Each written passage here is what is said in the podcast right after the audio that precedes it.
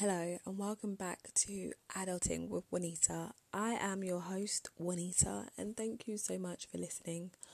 You guys, this app is trying to test my patience. I have recorded this podcast twice. This is now my third time recording this podcast. And I don't know if you guys can hear me, but, or you can hear me because you're listening. I don't know if you guys can tell, but my voice... I'm ill. I'm getting a cold, flu-like illness, and it's taken all my strength. And then this app doesn't want to work, and it's just it's a nightmare. But the show will go on, and let's hope this is third time l- lucky. So do bear with me whilst I sound like a horse. Hopefully, on the next episode, I will sound better. So today. Um, I wanted to do an episode based on business tips. So throughout this podcast, I want to have different episodes, of course, based on different things. So some on business tips, some on life lessons, some on my thoughts and opinions from my journal. And I would love to get other people on the podcast as well. Um, so yeah, let's start this episode. So my first business tip, well, before I begin, I would just like to say I believe that social media, I say social media, I mean like Twitter and Instagram, have completely romanticized, glamorized being an entrepreneur. I don't know why it's done that, but it definitely has. I feel like everyone wants to do it. It looks good, right, online, but in reality, it's really not. Uh, it's really not all that it looks like it is. I mean, I don't get me wrong, like some days are amazing, like you can't even, some days I'm mind blown at what I'm doing because I can't believe the goals I set out for myself are coming true. And then some days are so hard, right? It's like, it just feels like more money is coming out than coming in. It feels like there's so much to do and to think about. The to-do list is never ending. You don't know where to start. You don't know how to do something and you have to learn on the job. Like it is, it's a te- it's a testing job being an entrepreneur, to say the least. Um, but I'm here to spill the real tea, guys. Like it's not for the faint-hearted. I wouldn't, like for me, let me give a bit of context into a bit about me. So my background, I have a mental health technology startup company. It's in the midst of a rebrand. It's a very exciting time, very exciting, expensive time. And I started it three years ago and I only just registered it in June. Um, so yeah, I've been full-time for just over a month. And literally the only reason I went full-time was purely because I'm spending a lot of resources and a lot of money at the moment, and I just feel like in order to make sure everything goes to plan, it's important to put time in as well. But I definitely would um work for someone else. Like I never started my own business to have an own business. I started it because I felt like there was a gap in the market and I could fill said gap. But um yeah, if there was another company that was doing exactly what I wanted to achieve, I would definitely would just work for them. Um, but no, being an entrepreneur, I've learned so much and I'm glad that I just took the leap of faith and just went head in and just took the gamble and went for it. So my first business tip would be to get a mentor. You guys, there is not enough Googling, YouTubing that you can do that can prepare you for the life of being an entrepreneur. I tell you this for free. It is, I don't know how to describe it. It's a, again, it's just not for the faint-hearted. It's a occupation that requires a lot of patience, a lot of time management, and a lot of resilience. And I think it's so important to get a mentor because there's nothing better than learning from someone who's done it before, not necessarily in your industry, but just that has the knowledge of building a business from the ground up. It's so, so important. And there's so many places where you can find these mentors. You can find them on LinkedIn. You can find them at networking events. You can use apps such as Bumble. So Bumble is like Tinder but for business. So there's free features. You can find friends on there, you can find like dating and relationships, or you can find other people who want to meet people in their industry. So like there's a business section. Um yeah, it's a good time. It's it's good. It's a bit time consuming, I won't lie, but it is a good app, and I definitely would recommend to use it if that's something that you want to do, like find more business contacts. But there's nothing better than learning from someone who's done it before. Like I said, it's just, it saves you so much, re- so many resources, so much time and money by learning from someone who has experienced it. Um, I did my undergrad in business management, and I did my postgrad in a entrepreneurial course called New Venture Creation. And even then, I still feel like I've learned more from my mentor and just for. just by going for it and learning on the job. So yes, find you a mentor, but make sure it's someone who inspires you and or someone who um, believes in you and your products as well. I think that's so important. I think that's that way you'll have a good mentor-mentee relationship rather than just someone that you just want to be your mentor, if that, if that makes sense. Um, my second tip would be figure out what time of the day works best for you. Like, when are you most productive? Are you an early riser? Are you a late worker? When do you get the most stuff done? So when I first started going full time, I used to do twelve hour days, and it worked for me. I'd do like six till six or seven till seven or eight till eight. And I did feel like I was the most productive and I was getting the most done. But as of late, unfortunately, my dad's in hospital, and his hospital is in London and I live in Kent.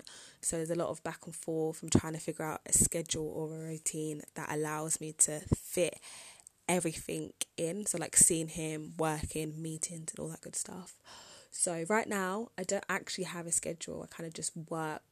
I kind of just plan my weeks in advance rather than having like a set rigid timetable of what I'm doing. But um, I think it's so important to just do what's best for you, because everyone works differently. Everyone has different times of the day where they're at their optimal optimal best. And also, I would definitely recommend ignoring those social media posts that you see with people saying stuff like, oh, I'll sleep when I'm dead, or grind now, work, sleep later, and all that garbage, because all of that is complete garbage, guys, honestly. Running a business, like your own business, especially a startup where everything's just so brand new. They always say the first year is the hardest year and all that stuff. It is vital. It is so important. It is, I cannot emphasize how important it is to look after yourself and to make sure you get enough sleep. It's so important. So make sure you have a schedule or a routine that fits you and works best for you. My next tip is about funding and saving. So, obviously, it's easy to say, oh yeah, I'm an entrepreneur, and it's harder to actually be an entrepreneur. I think a lot of people miss the fact that when you're an entrepreneur, money is involved, and it's important to make money and to cover your costs and to be in a good, healthy financial position. So when thinking of starting a business, your funding it is paramount. It's important to have a plan around what are you, what are going to be your revenue streams? How are you going to make money? Do you have enough money to cover the cost of starting a company? When you do start the company, how long is it going to take for you to make back what you spent in starting the company? All of these questions are just so important. So it's important to work out where you're going to get your funding from to begin, and what where you're going to get your funding from to sustain you throughout the period of building your business. Um, there's so many places you can go to. There's grants, there's competitions, there's um, friends and families, there's banks. There is, you can always work for someone else and then put a percentage of your wage back into your business. That's what I did for a very long time. It's just easier that way, I felt. I mean, it's not mm, easy, mm, relative, because you're working two jobs, so it's quite tiring, but it's doable. It is doable to work two jobs if you have, you know, you know, the time management and all of that good stuff. But it's important to think about funding and saving. It's so important. Obviously, it's always um vital to have savings, regardless of whether you're an entrepreneur or not, because you never know when the rainy days are gonna rain hard. But when you're an entrepreneur, especially when you're going full time, it's incredibly important. I hope you guys have understood the importance of all of the money stuff, because I do believe people tend to forget that if you have a business, you have to make money, otherwise you just won't survive. That being said, it's incredibly vital to start a business based on passion and not for money, because businesses that stem from passion are much more likely to do better than businesses that are just started based on money, purely because to run a business is time consuming. It's hard. You have good days, you have bad days, you have good weeks, you have bad weeks, you have problem after problem after problem sometimes. So if it's done based on passion, you will always find a way out. You'll always want to like persevere and get through it. You'll always, um, it will help you build resilience and you won't want to give up. But if it's done purely for money, to make money, you'll just think, you know what, this isn't it, and you'll just go and do something else. So make sure that you've got your funding and your savings sorted and that you build a business based on passion. My other tip would be to start young. Many many might like say, hmm, really? Start young? But what about your experience and like your expertise and things like that? I completely agree to an extent, because obviously the younger you are, the less you know typically. But knowledge can be learned and experience can also be learned and taught. So I don't believe that you need to be of an older age to start a business. And I do believe starting a business young is just that. It's just better because, well, in my position, although I do have responsibility, I've got a lot less responsibility than I would have if I had my own family and my own husband and my own kids and my own house. Do you know what I mean? There's a lot less that I have to pay for. So wouldn't you rather start business when you've got less you've got a le- lot less responsibility than starting a business when you've got so many other people or things relying on you? That's the way I see it. And like I said, all knowledge and experience, that's all something that's built over time. You grow as you go. That's my saying. You grow as you go. So it's better to just literally get stuck in from an early day and just learn on the job. Also, it's important to fail fast. Although it might seem embarrassing, like, oh, I don't want to fail, like, I don't want everyone to know. I used to be that person as well. Like, it's just so embarrassing, um, people seeing your mistakes publicly, right? Especially because you're, you're telling everyone about your business and how good it's going to be and how amazing it is and how they should look out for you, and then something goes wrong. I used to be the person who'd be so embarrassed about it. Like I said, I started three years ago, and in that time, my business has evolved and changed and rebranded, and there's been loads of new logos, and it has been a whirlwind to say the least. But I'm so happy that I did that back in the early days rather than now, because now I know like where we're going, I know the mission, I know the aims, I know the goals. Do you know what I mean? So all of that that I went through was building up to this moment.